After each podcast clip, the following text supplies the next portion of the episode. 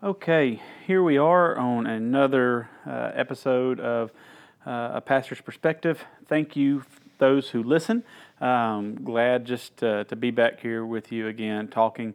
Uh, this week, uh, what I want to talk about comes from a question from someone at church. They looked at me on Sunday morning and said, I'm struggling. They said, I look at the news and I see the response to the election, uh, and I have a hard time not being mad. Uh, what do I do? How do you handle that? And which I think is a great question. I think it's an honest question, and I think it's a question that that if we were to all be honest, uh, you know, whether you're one of those who are mad about the election, or whether one of those you're looking at the election, you're thinking, okay, the election is done with. Why are you rioting? Why are you rioting in the streets? What does that do? What does that accomplish? And, and there's frustration. Um, I think I think what it comes down to, uh, and this is not just hey the Sunday school answer, but this is I think the the, the biblical response, uh, and this is what I, I shared with her. Um, is through the grace of God, through the power of God in your life, through the working of the Holy Spirit, uh, we just have to love people. Uh, it's tough. It's not always uh, the easiest thing to do, but that's what God has called us to do. When Jesus was asked, What is the greatest commandment? Uh, he says in, in Mark chapter 12, verses 29 through 31, uh, he quotes uh, a passage from Deuteronomy, and he says, Hear, O Israel, the Lord our God, the Lord is one, and you shall love the Lord your God with all your heart, with all your soul, with all your mind, with all your strength. The second is this You shall love your neighbor as yourself. There is no other commandment greater than these. God has given us a commandment to love people. Um, now, a lot of times we think, well, I can love people. I just want to love the people that I want to love or I want to people love the people that it's easy to love, or I want to love the people who love me back. But that's not the the love that that Christ has commanded us. That's not the love that uh, that Christ has shown us. You know, God loved us by sending His Son to die for us when we were still His enemies. God loved us when we didn't love Him back. God loved us. Uh, while Christ was hanging on the cross and people were spitting at him and cursing him, and Jesus said, Father, forgive them, for they know not what they do. God loves us when we are unlovable. And I believe that that's what God wants us to do for others. Now, I recognize that it's hard, that is difficult. Uh, it might take a lot of repentance to get to that place, but that's, that's God's call in our life. As you look throughout Scripture, this idea of loving others is, is all throughout. In Luke chapter 10, a man, a lawyer, comes up to Jesus and, and asks, uh, How do I inherit eternal life? And Jesus asks him, uh, What's written in the law? How do you read it? And he answers, uh, You shall love the Lord your God with all your heart, with all your soul, with all your strength, and with all your mind, and your neighbor as yourself. And Jesus said to him, You've answered correctly. Do this and you will live. And so the guy says, Okay, uh, but who is my neighbor? And he did not ask that because he was genuinely concerned about who his neighbor was. He was trying to justify himself. He was trying to justify himself by saying, okay, uh, I love my neighbor as in my friends. I love my neighbor as in my social group. I love my neighbor as in those who agree with me. I love my neighbor as in those who um, believe the same way I believe. So therefore, I'm loving my neighbor. Therefore, I'm glorifying God. Therefore, uh, I'm justified. And his idea was uh, you know, if I can get Jesus to say my neighbor or the people that I like, uh, then I'm good. And so he was trying to justify uh, really his selfish, action, selfish action, actions of only loving uh, those who loved him in return, or only loving those who were similar to him. This is where we get the story of the Good Samaritan, because then Jesus responds about the man who was going from Jerusalem to Jericho, uh, was uh, intercepted by robbers. He was stripped, he was beat, uh, he was left uh, for dead on the road. And then you have a priest, a Jewish priest, coming down the road, and he sees him. He passes on the other side. So here's a, an Israelite, someone who you would think the answer would be neighbor. Uh, here is a, a priest, one of the, the Jewish elite, the Jewish preachers and pastors, uh, and sees this guy that you would assume is his neighbor because they're both Israelites, they're both Jewish, and he passes on the other side of the street because he doesn't. Uh, well, maybe he's thinking uh, that the robbers might still be around. Maybe it's because he didn't want to uh, ritually sully himself. It doesn't tell us that. It just says that he passed by on the other side of the road.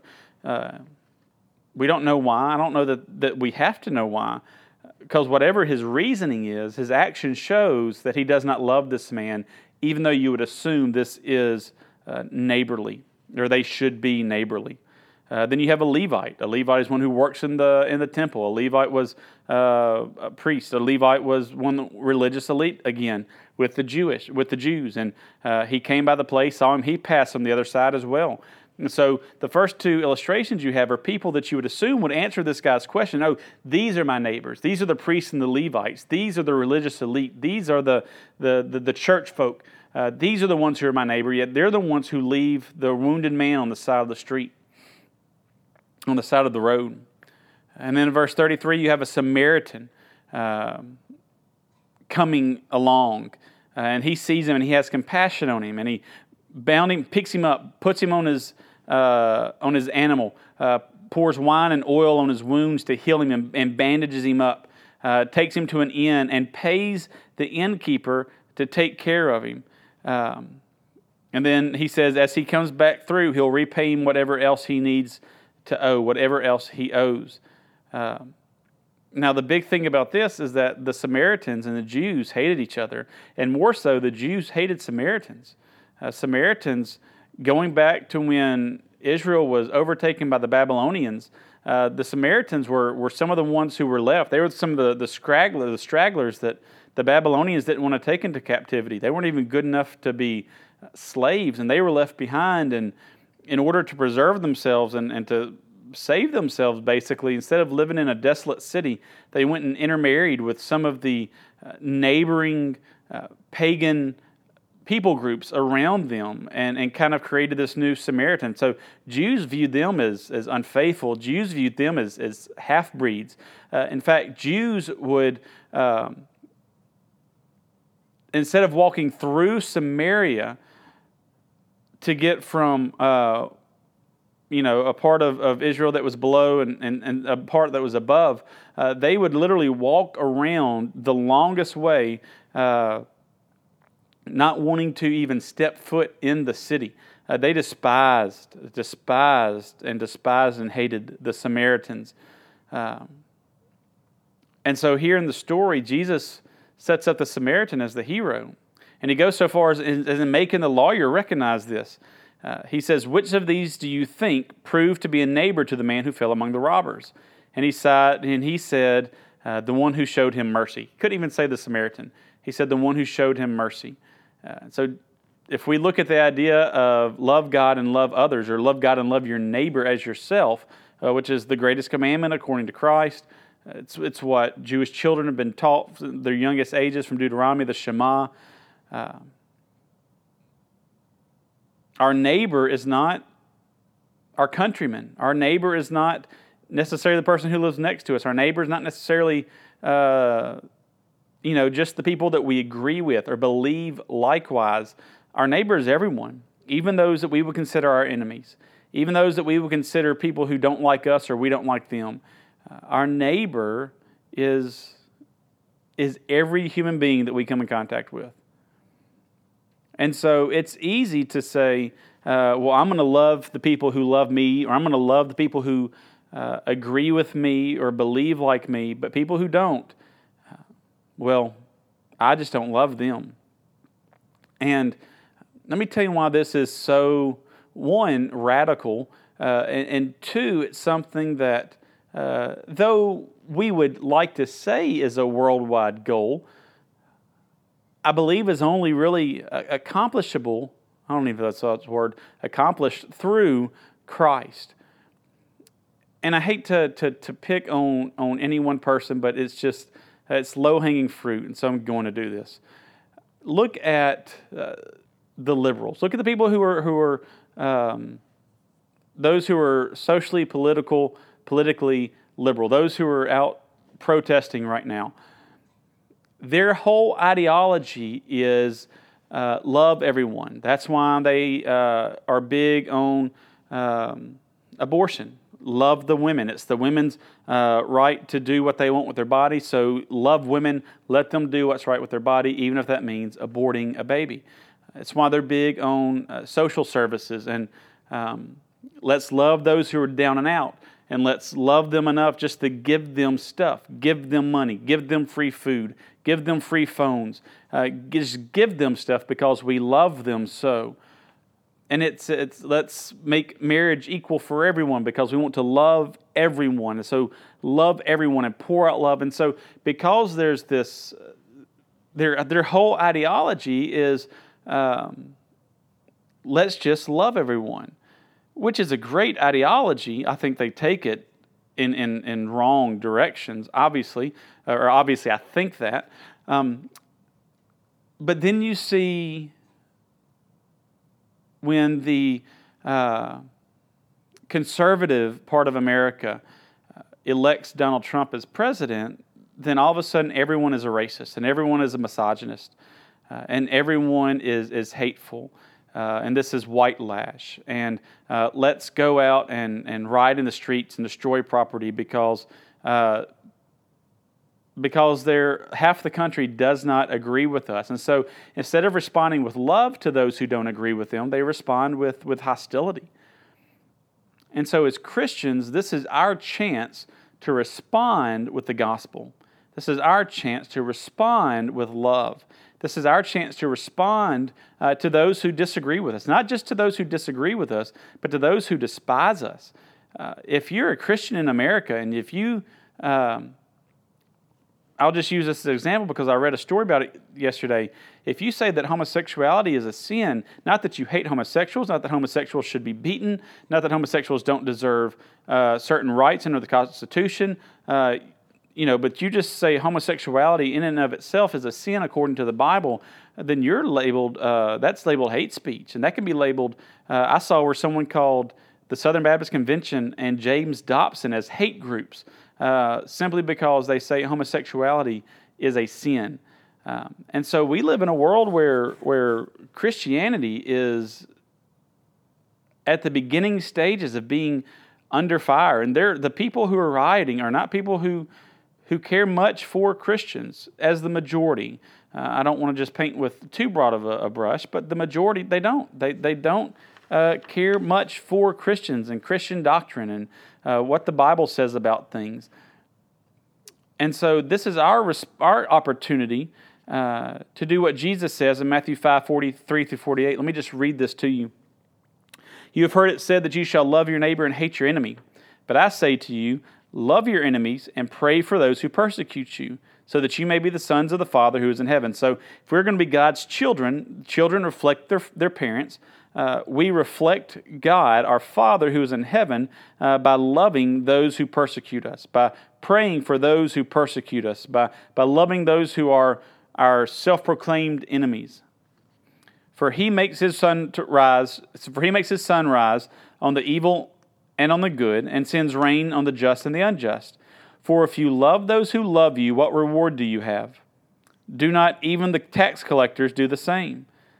And if you greet only your brothers, what more are you doing than others? Do not even the Gentiles do the same? You therefore must be perfect as your heavenly Father is perfect. And, and Luke records it this way in chapter 6 of, of Luke. Uh, but love your enemies and do good and lend, expecting nothing in return, and your reward will be great and you will be sons of the Most High. For he is kind to the ungrateful and the evil. Be merciful as your Father is merciful. Uh, be merciful even as your Father is merciful. Humanity, in and of itself, um, being a human being doesn't make you a child of God. What makes you a child of God is uh, having repented of your sins and confessed Christ as Lord and Savior. As children of God, we are to reflect the image and the character of God showing ourselves to be the sons and daughters of God. And we do that by loving people. Well, we do that by loving people in a biblical way while still standing on truth, but we do it by loving people. Loving people who are different than us, loving people who believe differently than us, loving people who are uh, picketing and rioting in the streets because um, because someone who views things, uh, and look, I don't even care what you think about Trump. Uh, this isn't a, a Trump podcast. Uh,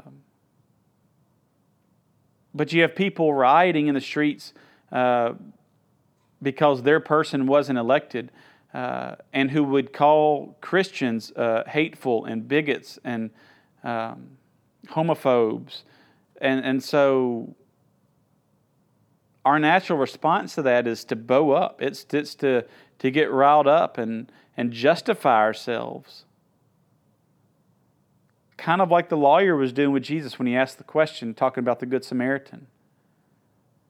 We want to justify why we feel the way we do. We want to justify ourselves to other people and get in arguments and get frustrated and get angry and get upset and get fired up.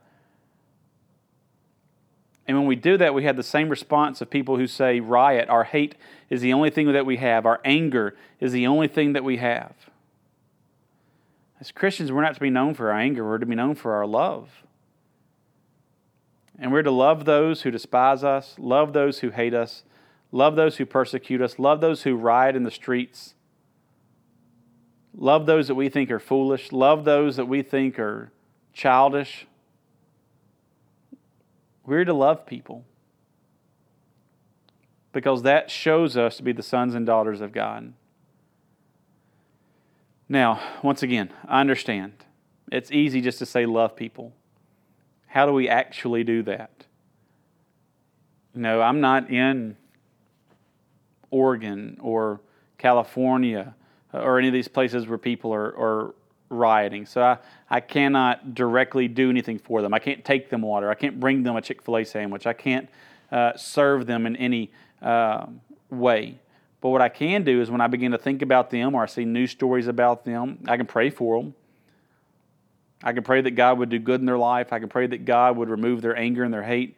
I can pray that ultimately that God would place people in their lives to show them the love of Christ in a very real, uh, biblical way, and that they might uh, accept Christ as Lord and Savior. I can pray for people. I can pray that God would work.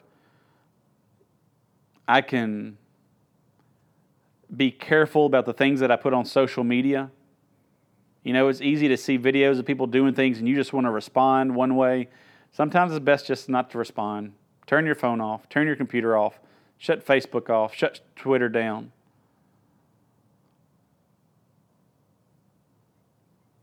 You know, we love people, we can pray for them if we can't practically serve them. And part of loving people is we have to recognize that we can't love people the way God wants us to without God. We just can't. We can't love our neighbors. We can't love our enemies. We can't love those who persecute us apart from the strength of God in our life. And so, part of, of recognizing or, or trying to love people that are hard to love, I believe, is going to God and saying, God, this is tough. God, it's hard to love this person. It's hard to love this group of people. It's hard to love our president. It's hard to love the rioters. It's hard to love whoever you're having a difficult time loving. And asking God for strength and asking God for encouragement and asking God for endurance. Because God will help you love people and God will change your heart if we go to Him, if we seek His help, if we seek His guidance, if we seek His direction, if we recognize that we cannot do it on our own and we can't do it on our own. We are weak people but our weakness points us to the one who is strong, and that is Jesus. So,